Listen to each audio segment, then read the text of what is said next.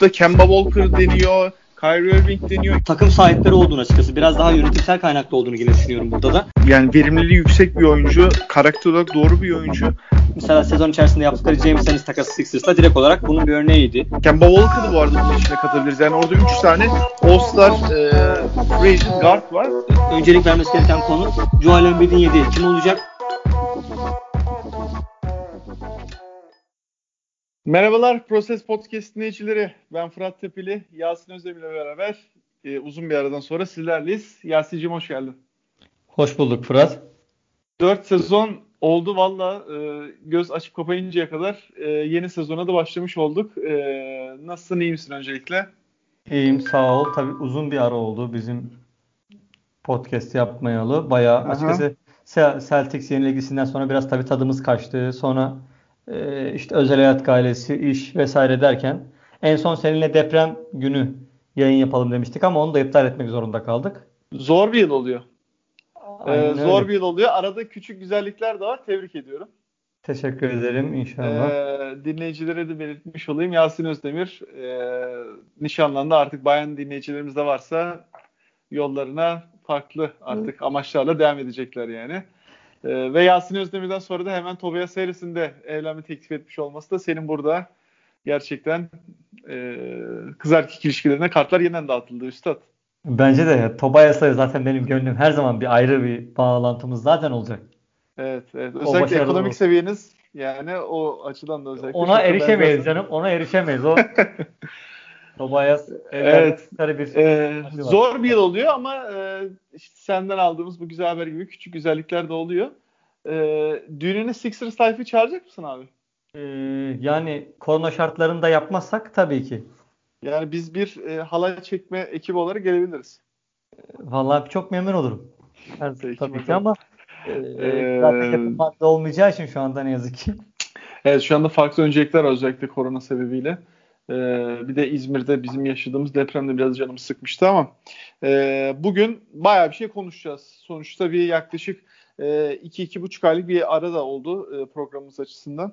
E, senin de bahsettiğin gibi e, Lakers şampiyon oldu. Yani Lakers'ın şampiyonluğunu bile konuşamamıştık. Aslında sezon bitiminde bir değerlendirme programı yapardık ama e, Evet. gerçekten zor bir yıl oluyor. E, çok öyle bir programda yapamadık. Biz biraz podcast'i ihmal ettik bu kesin yani. Ki aslında ben hani böyle 3. 4. sezonları göreceğimizi bile hani çok açıkçası düşünmüyordum. Ya da şöyle söyleyeyim hani öyle bir planımız yoktu. Biz bir başlayalım. Bakalım ne olur diye. Zaten hani normalde yaptığımız sohbeti kaydetmekti amaç. Başka büyük bir amacımız, e, gayemiz yoktu o anlamda. E, bu günleri de beraber geçirmemiz, bu günleri de görmemiz tabii ki çok güzel o anlamda. E, Lakers şampiyon oldu. Çok şaşırmadık. E, zaten e, şampiyonluk beklentisiyle çıkmışlardı. E, ve onun şampiyonluğuyla beraber de e, playoff'ta başarılı alamayan birçok takımda da kadro revizyonları oldu. Teknik kadro anlamında ve yönetimsel bahsediyorum. E, bu bağlamda da Sixers'la başlayacağım abi. Senin favori adamın geldi. Artık mutlusundur. E, yıllardır podcastlerde belli e, kısımlarda değindiğin Daryl Morey e, basketbol operasyonlarının başına geçti. E, Elton Brand e, gönderilmedi ama nasıl diyeyim Daryl Morey'e pozisyon yaratıldı gibi bir durum var. Ya şöyle e, genelde hani bizim devlet kadrolarında olur ya adamı yükseltirsin ama e, aslında kızağa çekmek gibi bir şeydir o. E, biraz Elton Branding'i de o şekilde oldu. E, yani Sixers'la ilgili ben bir genel giriş yapayım istersen bilmiyorum ama nasıl ilerleyelim? Evet başlayabiliriz. Yani özellikle. Daryl Morey üzerinde başlayalım. Ondan sonra da sonuçta e, teknik kadro da baştan aşağı yenildi. Brent Brown gönderildi zaten. Yani sezonda bak zaman hani hem senle e, son bölümleri de e, dikkate alırsak konuştuğumuz, kaydettiğimiz e, ve Twitter'da konuşulanları, Sixers taraftarlarının yazılarını falan okuduğumuz zaman e, 3-4 tane sorun vardı hani Sixers ile ilgili. Yönetimin güçlendirilmesi gerekiyordu. Yani yönetim kadrosuna, front ofise olan güven azalmıştı. Koçu artık hani herkes değiştirelim e, kafasındaydı. Ben bile artık hani Brett Brown'u savunamayacak hale e, gelmiştim. Ölü kontratlardan kurtulunması gerekiyordu ve daha uyumlu bir takım oluşturulması gerekiyordu. Dört tane aslında ana hedef vardı.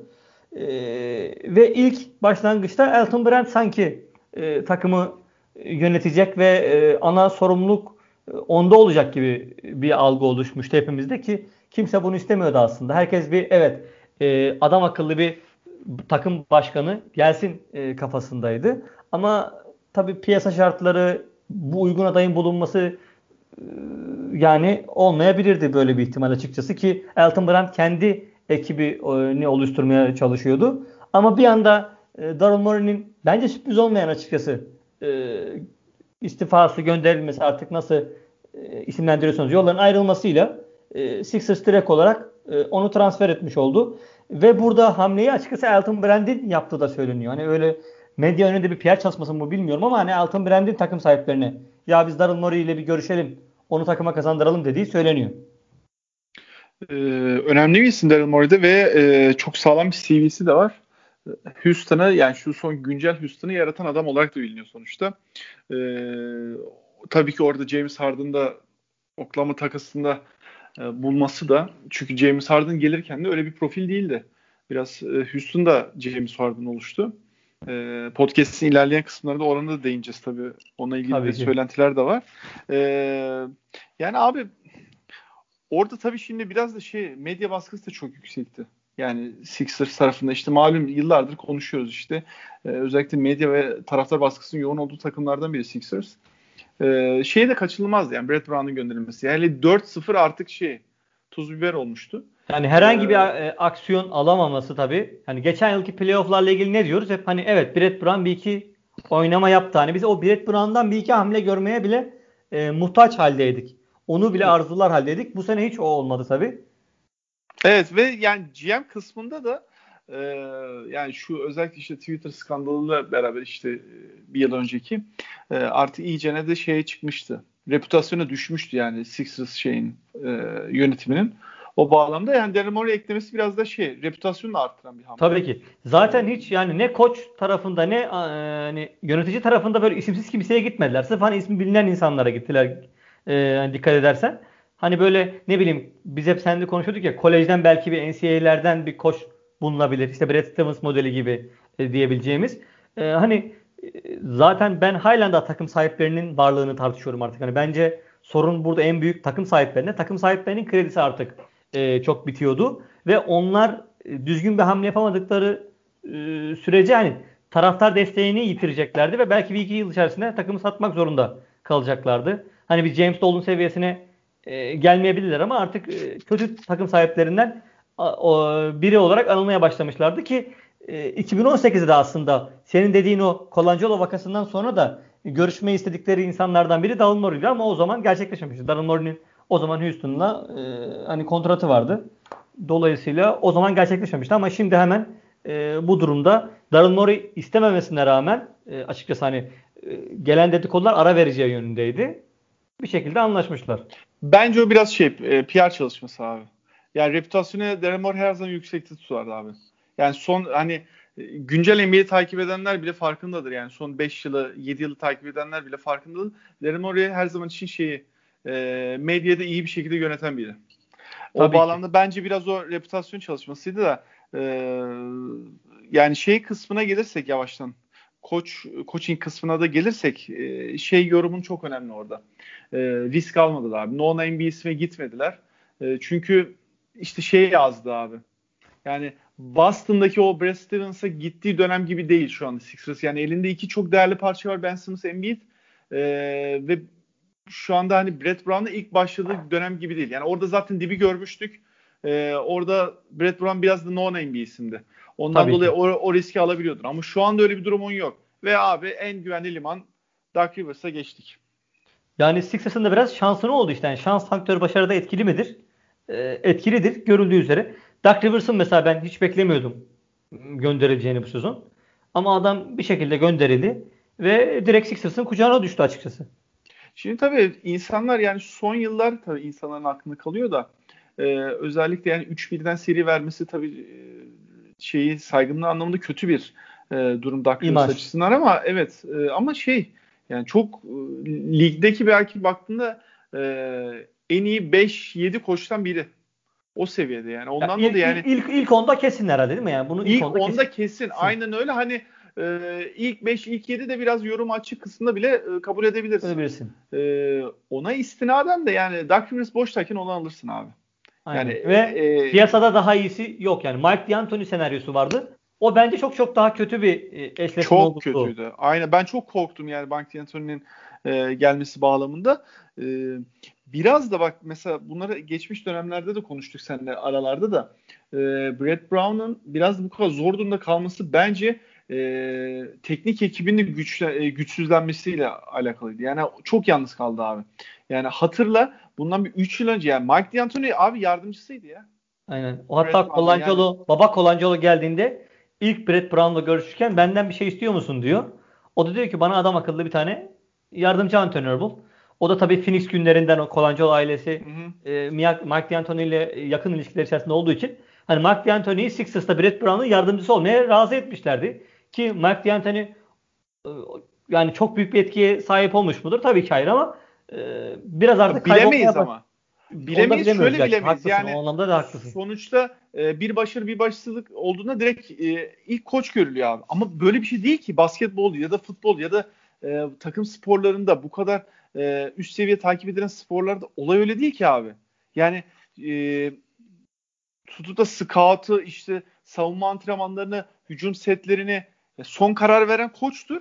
Ama arka planda günlerce çalıştıran abi teknik kadrodur yani. Kadrodur evet. abi. Lafı üstünde yani adı üstünde. Ee, ve şu anda da Sixers çok iyi bir teknik kadro kurdu. Aynen. Yani hızlıca ben isimlerin üstünden geçeyim. Değineceğin kısımlar varsa konuşalım. Doug Rivers head coach. Dave Yoger ki e, head coach head, head coach olsa head coach olsa şaşırmazdık. Hiç sırıtmazdı. Ee, çok iyi hamle. Sam Cassell çok iyi hamle abi.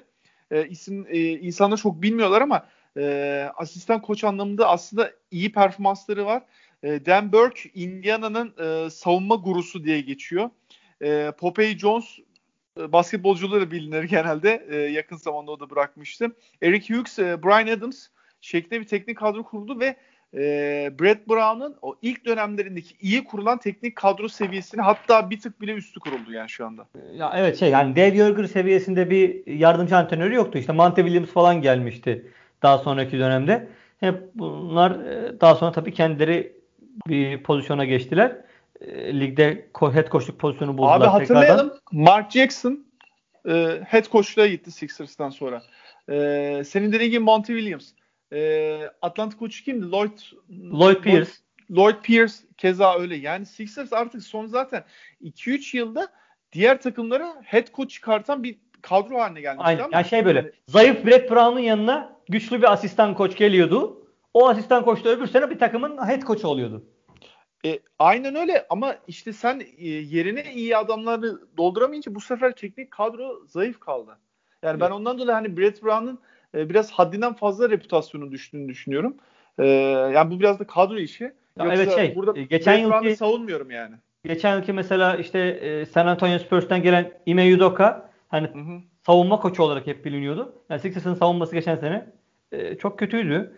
E, hücum antrenörü benim hani çok bir şeyler beklediğim genç Kevin Young vardı. Ki o hiçbir şey vermedi benim, abi. Hiçbir şey veremedi hücum anlamında bir e, ki duyduğum kadarıyla Phoenix Suns'ın ekibine katılmış. İşte Monty Williams'la büyük ihtimalle e, çalıştığı Hı. için Sixers'ta. O da Phoenix Suns'ın ekibine katılmış. Ee, burada değineceğim işte e, Clippers'tan Brian Adams geldi. Ee, onların G League e, antrenörü. Hani Hı-hı. öyle bir ekleme yaptılar. Dev Yorger tabii ki her zaman önemli bir sigorta olacak ama Dev Yorger'ın birazcık şey takım yönetimleriyle sıkıntılı ilişkileri de her zaman olmuştur ki şu an aslında bir head coaching e, görevi yoksa e, bunun sebeplerinden biri de budur tabii ki. Yani her gittiği kulüple sorun yaşayarak bu anlamda ayrıldı. E, yani ama herhalde Doug Rivers gibi bir figürün de kuyusunu kazabilecek kapasite değildir diye düşünüyorum. Oradan, Yok. Doug Rivers da yani NBA'de e, onun kuyusunu kazabilecek ağırlığı adının ağırlığı en yukarıdaki koçlarda. Hani biz şeyden bahsettik yani coaching anlamında en iyi ilk ondadır. Ama adının ağırlığı anlamına bakarsan herhalde ilk beştedir belki. Bence ilk üçte falan oluyor. Hani Popovic'i sayarsın, onu sayarsın. Ee, Rick Carlisle'ı mı belki? Hani. Yani Rick Carlisle'ı sayarsın aynen çünkü o da hani e, tecrübeli bir koç. Ama mesela Brad Stevens'tan daha ağır toptur abi. Tabii ki yani. Brad Stevens daha iyi varlığını... koç olabilir. Bu yorum açık bir konu bir şey demiyorum ama isim ağırlığından bahsediyoruz. Doug Rivers çok ağır basıyor. Yani ne kadar düzgün benzetme bilmiyorum ama biraz belki Fatih Terim ekolü var Doug Rivers'ta. Hani Kesinlikle hani, abi. Teknik Kesinlikle. taktik olarak e, en iyilerden biri diyemezsin. Ama Hı-hı. karizma olarak işte oyuncuları etkileme, moral motivasyon aşılama, takım olma, tabii Clippers'taki son sezonu hariç e, alanlarında e, egoları yönetme. Hani işte bu adam Garnett'i yönetmiş ya. Garnett'i Pierce yönetmiş bir adam.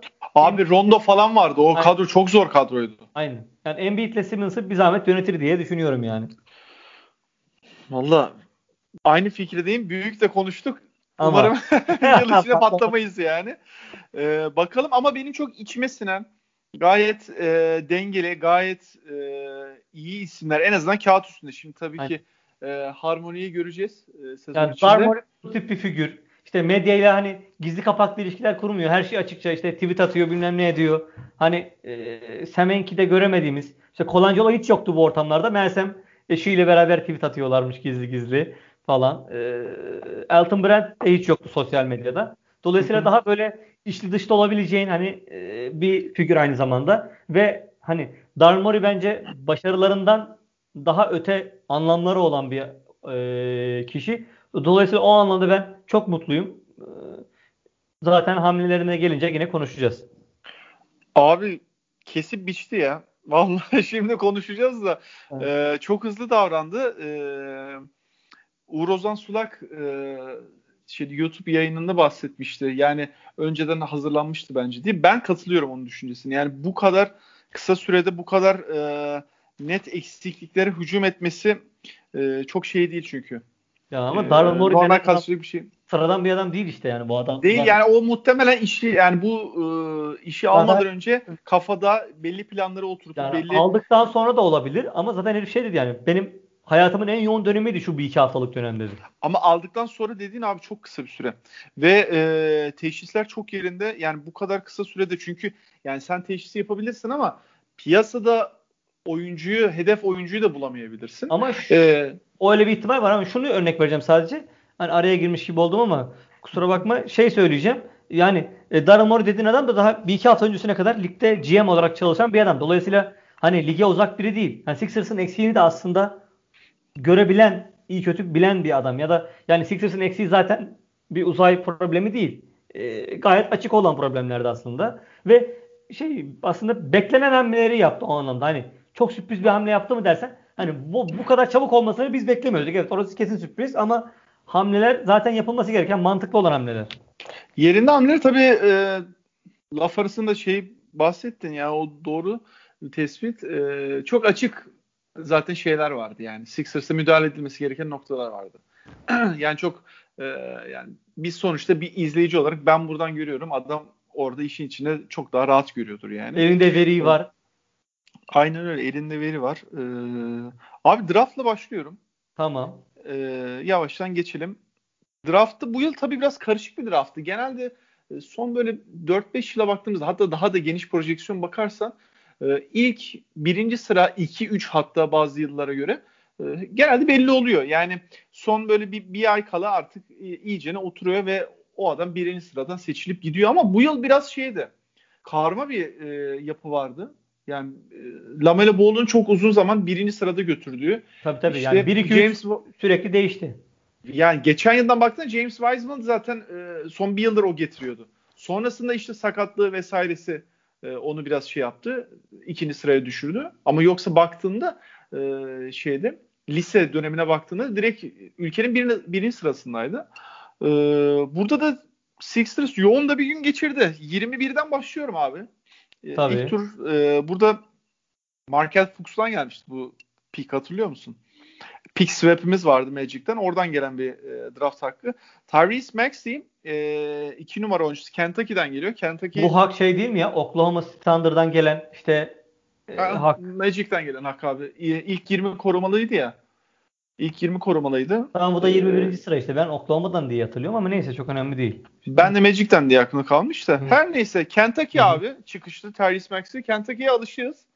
Ee, ve burada da diğer e, oyuncular için de yani Isaiah Joe, e, Paul Reed için aynı şeyi söyleyeceğim. Abi Sixers dikkat et. E, mock draftlarda daha üstte beklenen e, seçilmesi beklenen isimlerin aşağı düşüp orada yakaladığı Kap- bir draft Aynen. oldu. Yani örnek verelim Tyrese Maxey'in 15-20 arasında yani 16, 17, 15 oralardan seçilmesi beklenirken e, 21'e kadar düşmüşken yakaladı abi orada. Ee, orada yakaladım. Ben çok belli başlı özellikleri üstünden gideceğim. Hı hı. Ee, üstüne konuşalım. İlk pozitif yönlerinden başlayalım. Abi net bir savunmacı. Güçlü yani kilosu çok yerinde ki NBA'de oyuncuların nasıl fiziklendiğini de düşünerek söylüyorum bunu.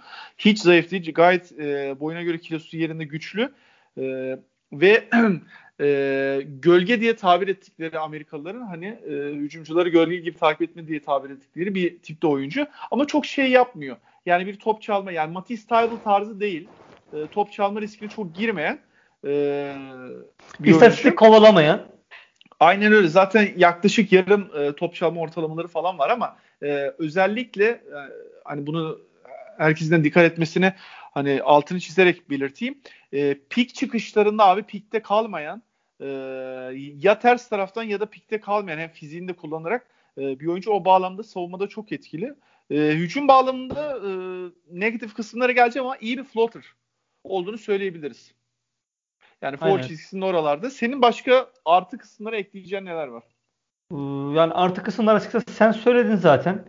Evet yani herkes onun 10 ile 20 arası bir yerde gideceğini söylüyordu ve e, kalan oyuncular arasında Sixers'ın seçebileceği en iyi oyuncu oydu. E, biraz buna bence şey sebep oldu. Takımlar benim gördüğüm böyle 4-5 numara oynayıp oynamayacağı belli olmayan oyunculara yöneldiler. Daha uzunlara yönelmişler üst sıralarda. Oyun kurucuların hepsi biraz daha aşağı kaldı. Ee, hani mesela Tyrell Terry falan Dallas'a kadar düştü. Ee, hı hı. O anlamda hani bir sıkıntı oldu. Biraz garip bir şekilde uzunlara yönelme oldu. Ee, Tyrese Maxey hani combo guard olarak hani ben okudum. Çok izlediğim bir oyuncu değil tabii. Böyle herkes çok izlediğim gibi kolej izliyormuş gibi e, Türkiye'de sanki 3-5 kişiden fazla kolej izleyen insan varmış gibi davranıyor ama e, benim gördüğüm kadarıyla floater dediğin gibi senin çok önemli bir silah olduğu söyleniyor. Ve birebir de çok iyi bir savunmacı. E, ilk aylarda açıkçası hani onun rolü combo guard olarak Simmons'ın yanında mı olacak? E, ya da işte yedek guard mı olacak? Tabii onu ilerleyen günlerde göreceğiz. E, haklısın. E, yani iki numara için aslında biraz boyu kısa. Şimdi biraz da negatif kısımlardan konuşalım. E, o bağlamda hani e, fiziği yeterli ama e, 6-3 boyu var. E, biraz kısa kalıyor. E, ama combo guard, guard için de abi e, playmaking özellikleri aslında çok iyi değil. Yani boş adamı çok iyi bulamıyor. Öyle bir de problemi var. E, ve en temel problemi de aslında gelirken biraz da mental anlamda bundan bahsediliyor. Çok düzensiz bir oyuncu. Yani e, herkes aynı yorumda bulunuyor. Yani birçok scout raporunu da okudum abi. Yani olmayacak bir maçta çıkıp 20-30 atıp bir sonraki çok kolay maçta hatta 2-3 tane maç ardı ardına 3-4 sayılarda kalabiliyor. Yani biraz bir dengesiz bir durumu da var. Ee, benim gördüğüm en büyük eksiklik de hani onun da şutu aslında mükemmel değil. Yani %29'da falan üçlük atmış. Dolayısıyla hani şuta oturmuş bir oyuncudan bahsetmiyoruz ama Sixers'a zaten şutu oturmuş olarak gelen oyuncular bile rezalet duruma düştüğü için çok dert etmiyorum ben onu. Burada şöyle bir nüans var. Şut seçimi anlamında iyi bir oyuncu değil. Ee, onunla, onun sebepten ötürü de hani %29'luk güç sayı yüzdesi işte yaklaşık 40 küsürlerdeki ikilik yüzdesi de hani biraz da bundan kaynaklandı herkes tarafından söyleniyor. Biraz topu aşağıdan çıkartan bir yapısı var. Yani şut stili aslında çok optimum bir şut stili değil bir şutör için. Ama e, yani kendi şutunu hazırlaması büyük bir başarı. E, ama şut seçimleri bağlamında biraz şey kendini geliştirmesi lazım. O da gayet mental anlamda kendini geliştirebileceği bir nokta. Çünkü yani %29'un üstünde aslında daha iyi bir performans veren bir şutör olduğundan bahsediyor herkes. Evet evet. Ya daha önce kariyerinde açıkçası daha iyiymiş o anlamda ama kolejdeki senesinde tabii öyle olmamış. Ee, hani daha sonra konuşacağımız Josh Richardson meselesine de gelirsek onu da gönderdiğin zaman artık savunma yapabilen kısa sayısı Sixers'ta birazcık azalmış oluyor. Tabii Ben Simmons'ı ayrı tutuyorum. Ee, dolayısıyla o tarz isimlere de ihtiyacımız var. Ya ben seçimden memnunum. Potansiyelli. E Sixers'ın direkt olarak acil katkı beklediği bir isim mi dersen bence açıkçası çok değil. Hani orada şut anlamında Shaq Milton falan var senin elinde. Bir de yani 21'den de tutup da e, Hall of Fame oyuncu da hani alma ihtimali yani neredeyse sıfıra yakın olduğundan dolayı iyi bir rol oyuncusu katma orta vadede bence makul bir e, hedef. O Aynen. bağlamda da Tyrese Maxey bunu veriyor aslında. Ee, abi sonra 49'a geçiyorum. 49'dan ikinci tur iki tane seçimimiz vardı. Isaiah Joe Hı-hı. Arkansas'tan. Ee, tam bir Belinelli dese yeridir herhalde değil mi? Ya hatta Belinelli hafif kalabilir.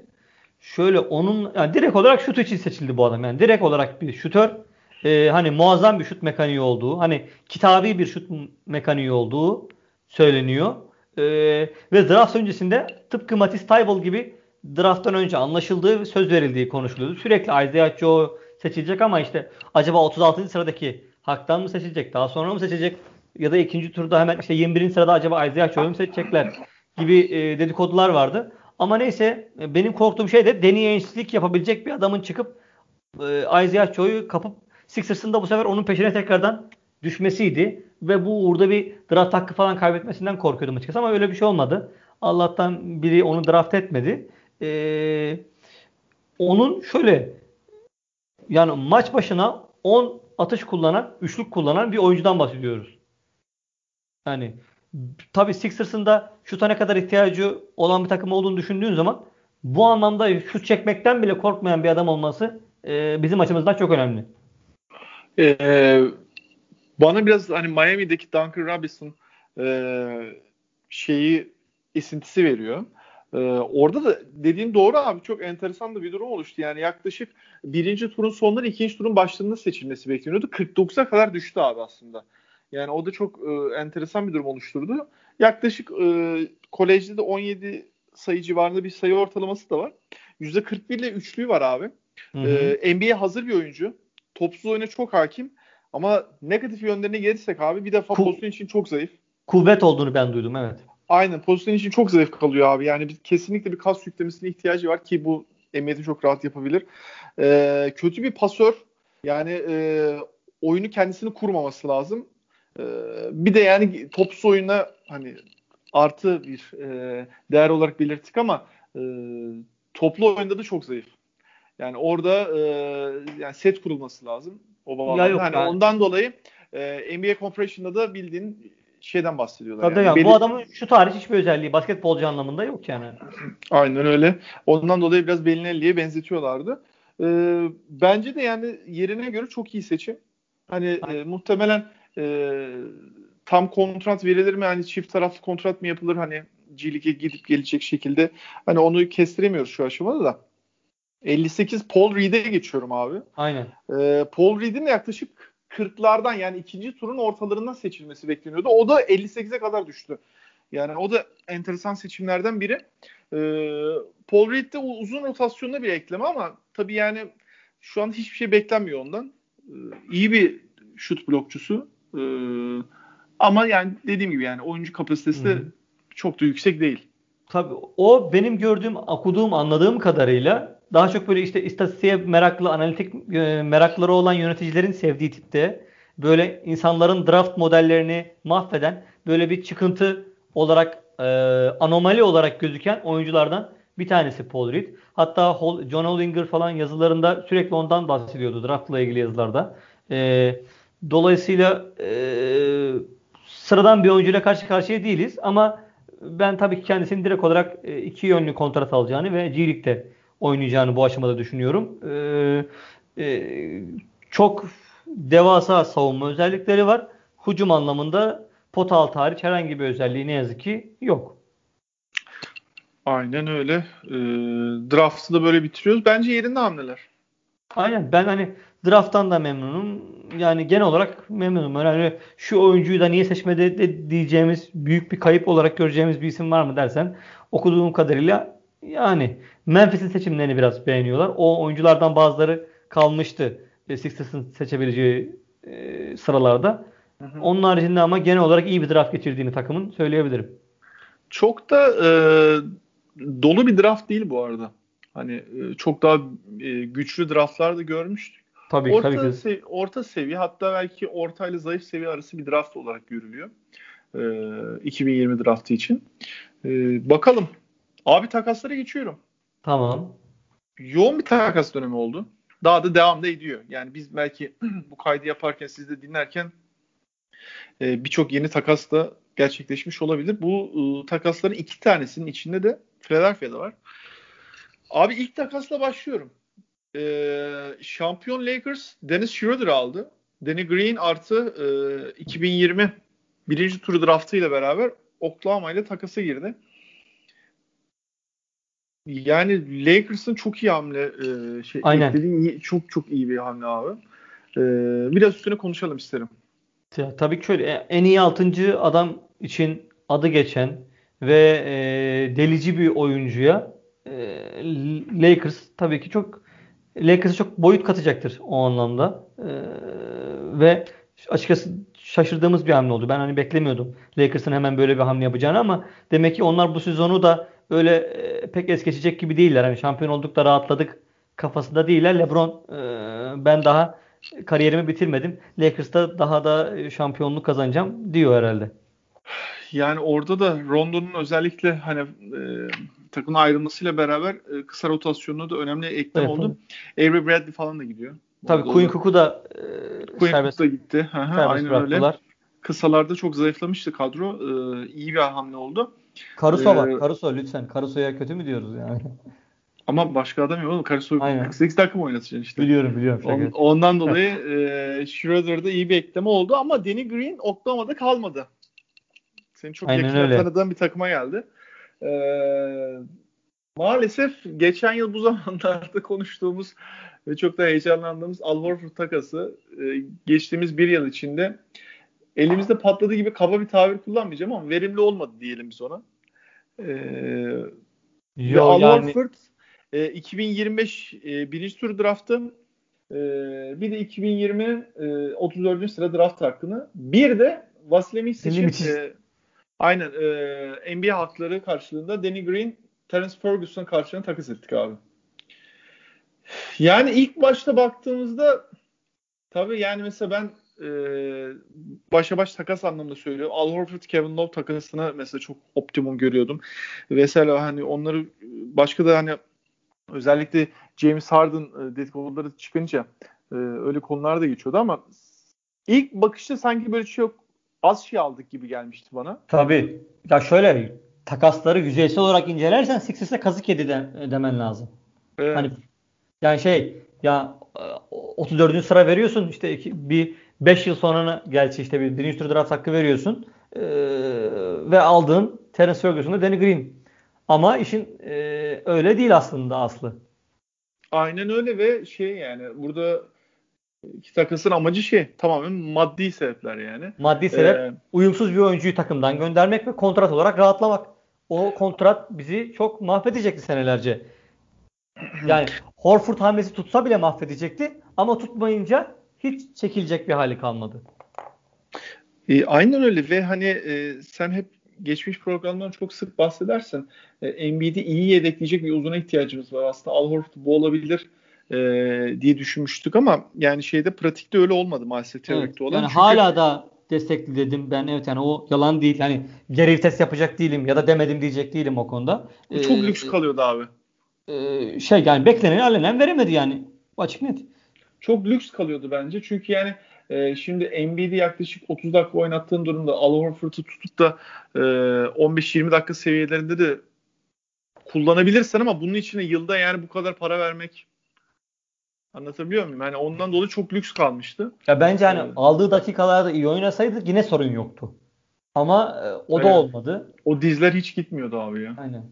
Fiziksel olarak çok düşmüştü. Yoksa oyun zekasını yani çok iyi şeyler gösterdi ama bir de e, çok şuta dayalı bir performansa ihtiyacımız vardı ve Al Horford sezon boyu çok kötü şut attı abi.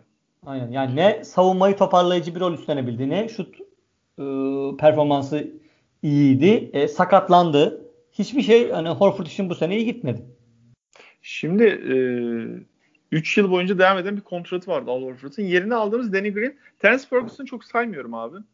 E, ona bakacak takım muhtemelen şey olmazsa da serbest bırakma durumu da var. Sixers'ın verimli olmadığı durumda. Ama Danny Green'in tek yıllık kontratı var.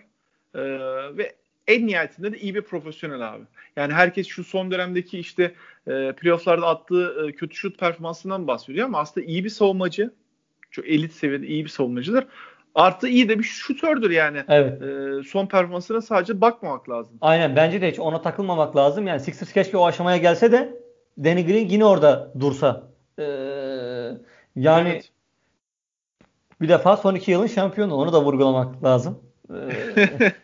yani bir şey e, iyi de bir karakter. Hani Aynen. takım oyun açısından da hiçbir problem. Ya düşün adamın üstüne o kadar gittiler, tehditler, mehditler falan vardı ya. Hatırlıyor musun? Ailesini falan Aynen öyle. Aynen öyle. Kötü şut attığı dönemde. E, hatta şampiyon olduğunda da işte hani bak siz beni o kadar tehdit ettiniz. E, ama sonunda şampiyon olduk bağlamında bir konuda geçmişti ama e, evet ilk anda bakınca biraz senin dediğin gibi kaba tabirle Sixers kazık yedi gibi duruyor ama e, olayın aslı asları öyle değil.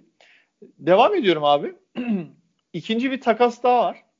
Hı hı. Sen zaten ismini zikretmiştin e, sohbetin başında. Josh Richardson ve 2020 36. sıra draft hakkında karşılığında Dallas'tan Seth Curry abi. Seth Curry de senin Curry senin çok hayran olduğun bir oyuncu. Benden daha çok seviyorsun Curry'i yemin ederim. Aynen öyle ve hatırlıyor musun? Geçen yılki Free Agent programımızda ee, adını çok andık. Adını çok andık. Keşke gelse diye. Keşke gelse diye de öyle bir e, mid level'ımız yoktu yani. 8-9 civarında bir kontrat e, almıştı en nihayetinde ve Sixers'ın onu verecek herhangi bir parası yoktu. Çünkü bütün parayı e, Tobias'la Al Horford'a gömmüşlerdi. O bağlamda bir yıl gecikmeli de olsa geldi. E, iki tarafı da kazanma bir draft şey takas olarak düşünüyorum ben.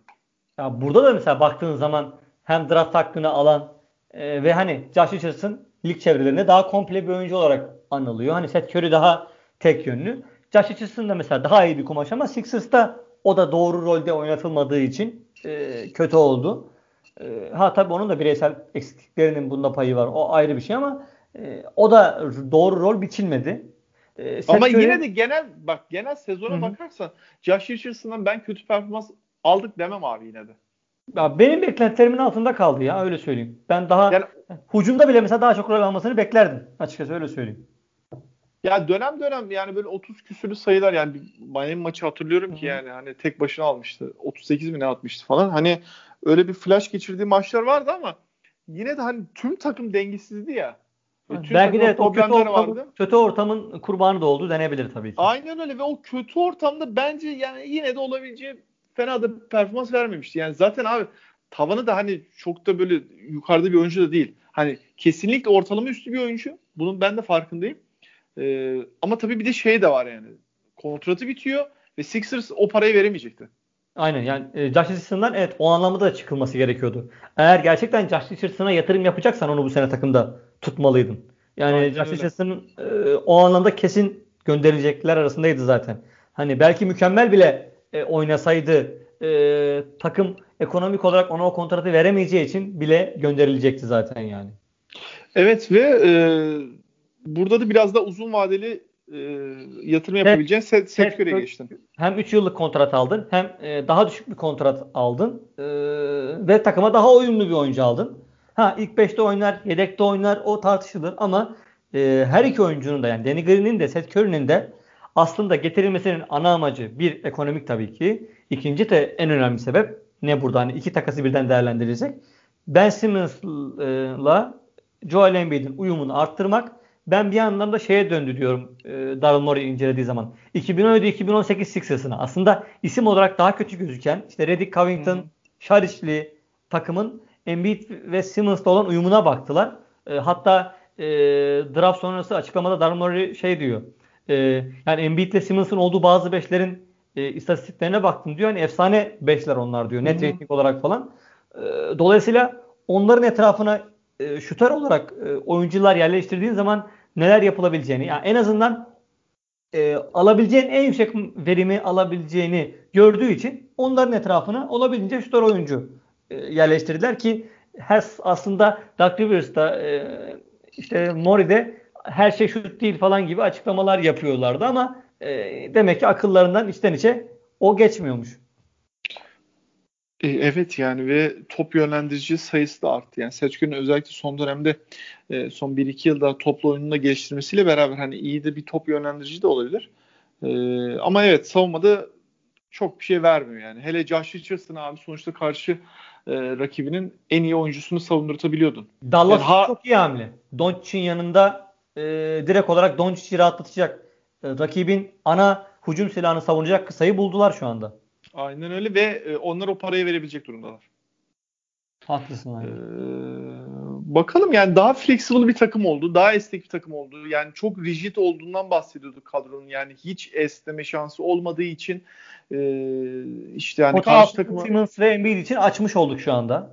Aynen Alan öyle ve şeyde de yani senin bahsettiğin yani draft günündeki Daryl e, şeyini ben de basın toplantısını ben de izledim işte bir yarım saatlik süre. Orada da bahsetti abi. Yani bu takımı Embiid Ben Simmons üzerine kuracak. Yani Aynen. burada biraz Yani bunları işte Simmons mı takas edecek, Embiid mi takas edecek senaryosundan önce e, Daryl Morey bence ikisine bu sene bir şans verecek onların. Hiç öyle bir şeye kesinlikle girmeden. verecek. Kesinlikle verecek. Zaten e, yani biraz hadi konusu gelmişken de değinelim. Yani James Harden konusu dönü, dolaşıyor. Yani James Harden masadayken elbette yani hani elinden geleni yaparsın ama e, Houston da abi sonuçta aptal değil yani. Hani Ben Simmons'ı isteyecek abi. Sen Yani. o Ben Simmons'ı vereceksin. Bence de şu anda vermek mantıklı değil abi. Bence de Zam- değil. Yani ben verilmesini istemiyorum. Zaman çizelgesi anlamında bakarsan yani Harden fersa fersa daha iyi bir oyuncu Ben Simmons'tan ama Ben Simmons 24 yaşında Harden 31 yaşında abi. E, bir de öyle bir şey var yani şöyle düşün hani Simmons'ı vermeden Hard- Harden aldığını düşün diyelim. Hani öyle bir fantazi yapalım. Senaryo çizelim. O, zaman durumda o tamam Simmons'ı ben zaten çöp Simmons'ı çöpe atmış oluyorsun. değil aslında ben tam çöp de demem abi onu. Ben Simmons yine de kendini bir şekilde bulur ve e, Ama Harden direkt herkes savunmacı olacak. Topu elinden almış olacaksın adamın yani. e, yani herkes Harden'ı Houston'daki gibi hani böyle e, izolasyon diyorsun. üzerinden hani gittiğini düşünüyor ama e, Harden'dan bir nebze de olsa yine topu alabilirsin yani. İlla Houston'daki gibi oynamasına gerek yok. Hani ondan dolayı hani bu işin optimum tabii şeydir.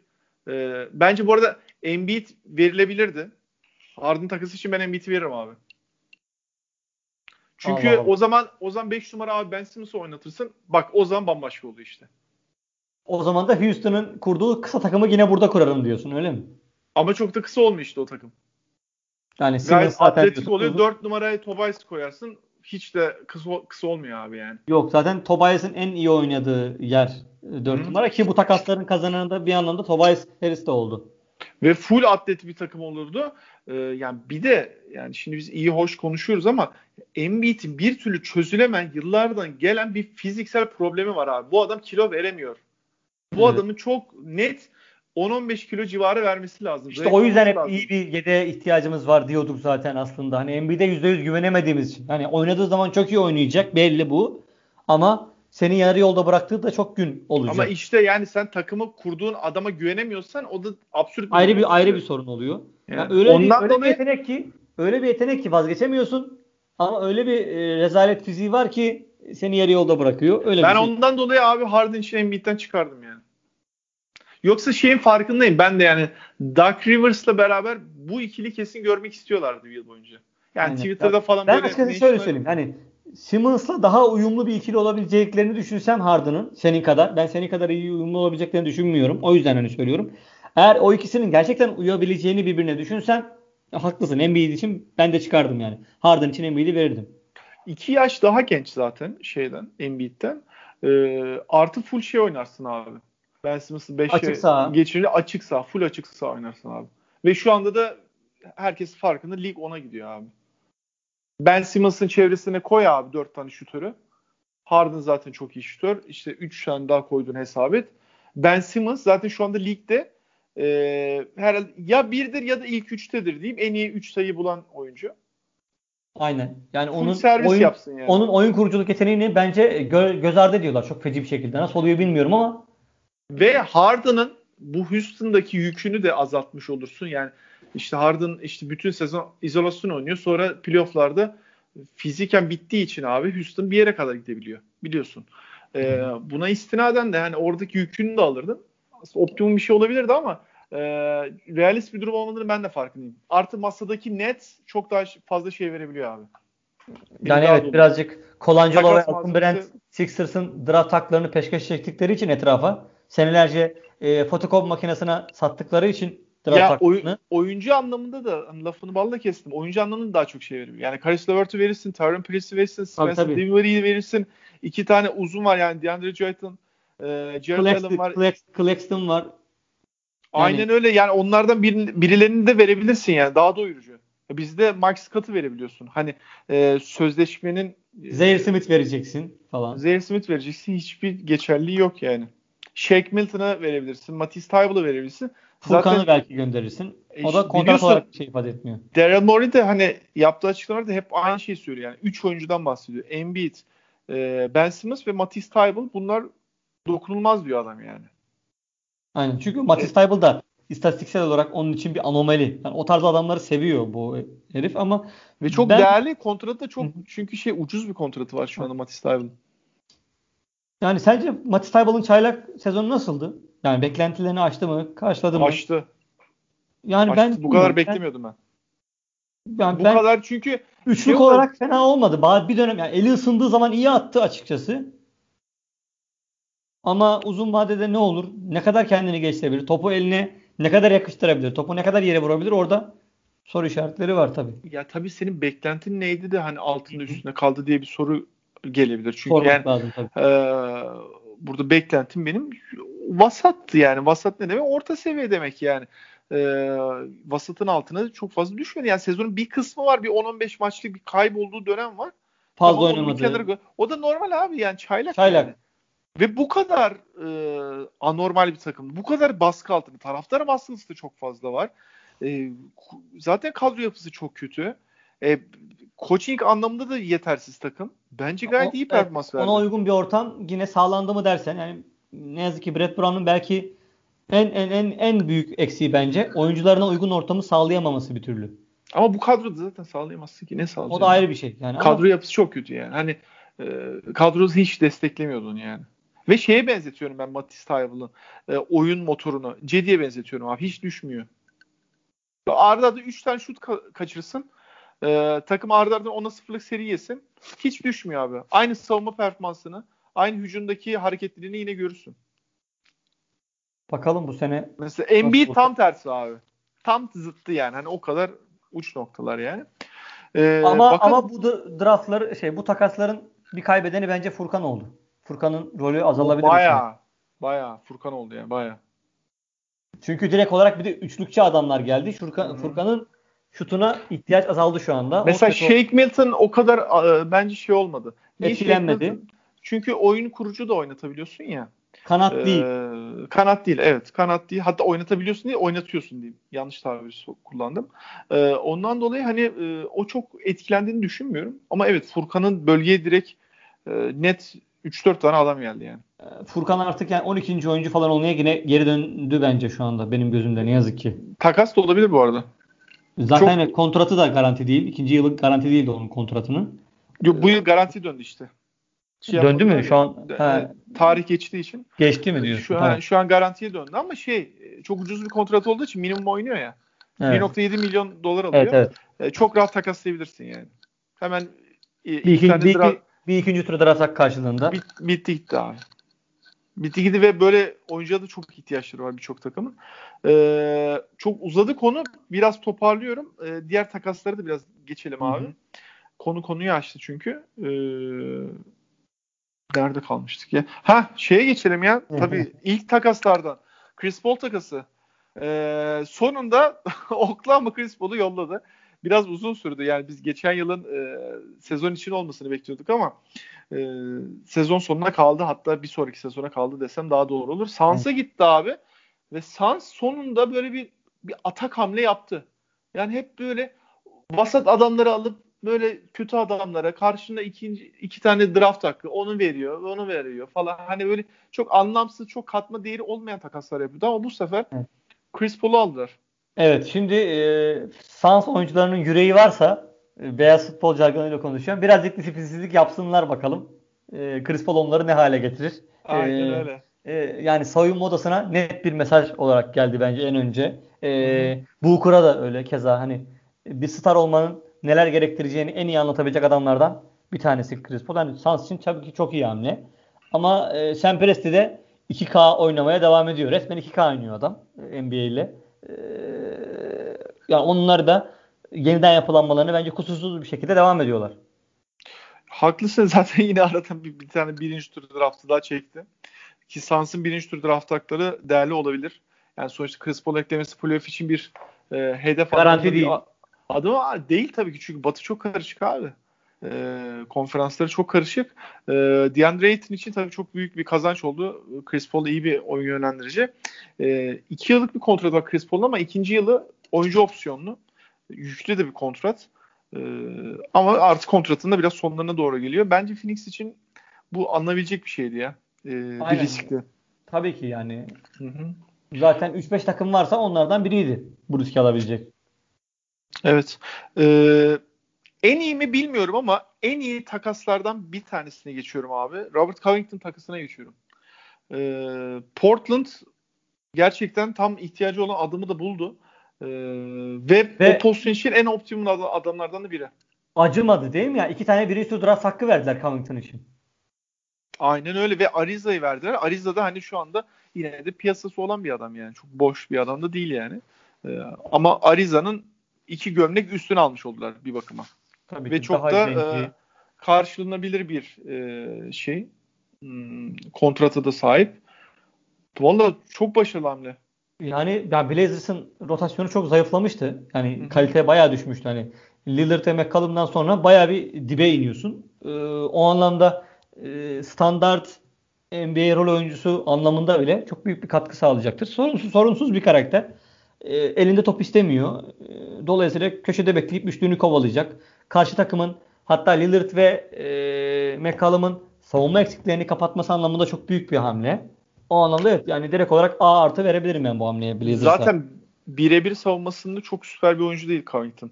Senin dediğin kısım çok kritik abi. Yani Lillard'la e, McCollum'un savunma defeklerini çözmek için alınmış bir adam. Aynen öyle. Ee, yani buna istinaden de çok iyi hamle. Zaten şeyi e, herkes şaşırmıştı. Yani e, Batı finaline çıkan takımın ertesi yıl kanatlarından bu kadar adam eksiltmesi, yani o kontratları vermemesi, işte Al Farik Amnu'ların gitmesi falan. Ondan sonra işte zaten takımın bu yıl düştüğü hal ortadaydı. Yani Lillard'ın kahramanca performansıyla bu kadar olmuştu. Yani. Ama o adamlar da o paraları hak etmiyorlardı zaten. O e, Lamarcus Aldridge gittiği zaman oluşan boşluktan e, yararlandılar onlar öyle söyleyeyim. Öyle Biraz ama yere ben... doldurmadı. Evet yani, yani orada Anthony benim hani, Simons falan oynuyordu abi. Aynen. Yani Neil Olshey benim çok sevdiğim GM'lerden bir tanesi ama Aldridge sonrası süreci hiç iyi yönetmedi Blazers'ta. Bunu da söyleyeyim yani. Ya hesap eğer, et işte Carmelo bayağı süre buldu yani. Aynen. Yani eğer Damian Lillard'ın şampiyonluğu olmadan e, Blazers kariyeri sonlanacaksa bunda en büyük suç şu anda bence Neil Olshey'de. Dediğim gibi hani çok iyi bir GM ama o hataları nasıl yaptı üst üste o dediğin gibi Aminu'lara, e, Mo Harkless'lara o kontratları nasıl verdi bilemiyorum yani. Ee, son takasa geçiyorum abi. Bu da gerçekten kritik takaslardan biri yani. Bunun sonrasındaki e, Bogdanovic e, konusu da tabii şey oldu. Ortalığı karıştırmıştı ama e, Bucks Drew Holiday aldı abi. Aslında Sixers evladıdır.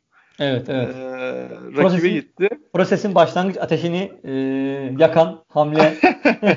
Aynen öyle ve abi benim her yıl güvenli e, tarafta beni tutan yani bir Bucks e, rakibi olarak Eric Bledsoe'yu gönderdiler. Artık playofflarda Aynen. kimse güvende değil. E, George Hill 2020 ilk tur draft hakkı pardon hatta şöyle söyleyeyim daha kısaca 3 tane ilk tur 2 tane de pick swap verdi. Bayağı bir şey verdi yani. Aynen yani bayağı hani Drew Holiday sanki e, Anthony Davis misçesine takas oldu. E, biraz fazla verdiler sanki. Yani evet e, demek ki yani Drew Bu kadar da gerek yoktu sanki ya. Çok mu güveniyorlar yani takımımıza çok iyi oturacak mı ya da işte Yannis'e bir mesaj vermek için böyle bir şey yaptılar. Bak biz senin Yo için... çok iyi oturacağıyla ilgili benim hiç kuşkum yok. O, o konuda çok netim. Bence çok iyi bir hamle. Ama yani özellikle yani o pik sayıları çok fazla ya. 5 tane pik vermiş gibi bir duruma geliyorsun. Yani tam öyle değil tabii de. Yani, e, yani Blazers'ta, ikisi picks Blazers'ta evet iyi bir takas yaptı kendisi açısından. Eğer Jure Holiday'i gönderecekse. New Orleans. Ya evet pardon New Orleans.